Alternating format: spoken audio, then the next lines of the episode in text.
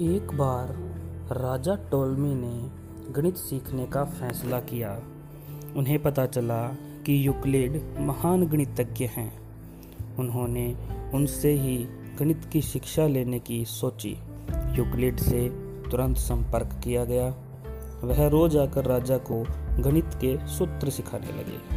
लेकिन टोलमी को गणित सीखने में आनंद ही नहीं आता था। उनका ध्यान हर दम इधर उधर भटकता रहता था। उन्होंने सोचा कि लोग तो कहते हैं कि यूक्लिड महान गणितज्ञ हैं और उनके जैसे विद्वान कम ही होते हैं। फिर वह मुझे सरलता से गणित क्यों नहीं सिखा पा रहे हैं? मैं उनसे यह प्रश्न अवश्य पूछूँगा। अगले दिन यूक्लिड राजा को गणित के कुछ सूत्र समझा रहे थे तो राजा खींच कर बोले, आप तो बहुत बड़े विद्वान कहे जाते हैं। मुझे ऐसे सरल सूत्र सिखाइए ना, जो कि आसानी से समझ में आ जाएँ। अभी तक मुझे तो गणित का एक सूत्र भी सही ढंग से समझ में नहीं आया है। ऐसे में मैं भला गणित का विद्वान कैसे बन सकता हूँ?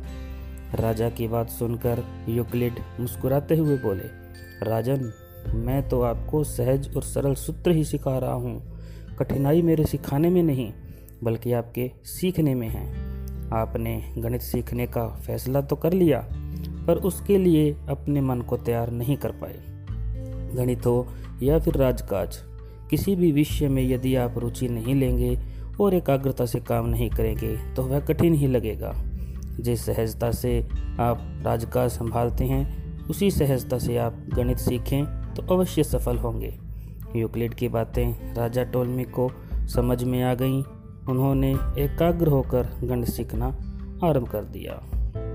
तो प्यारे बच्चों, इस कहानी से हमें यह शिक्षा मिलती है कि हम कोई भी काम अगर रुचि लेकर और एकाग्रता से करेंगे तो वह कार्य बहुत ही आसान लगेगा और समझने में बहुत आसानी होगी।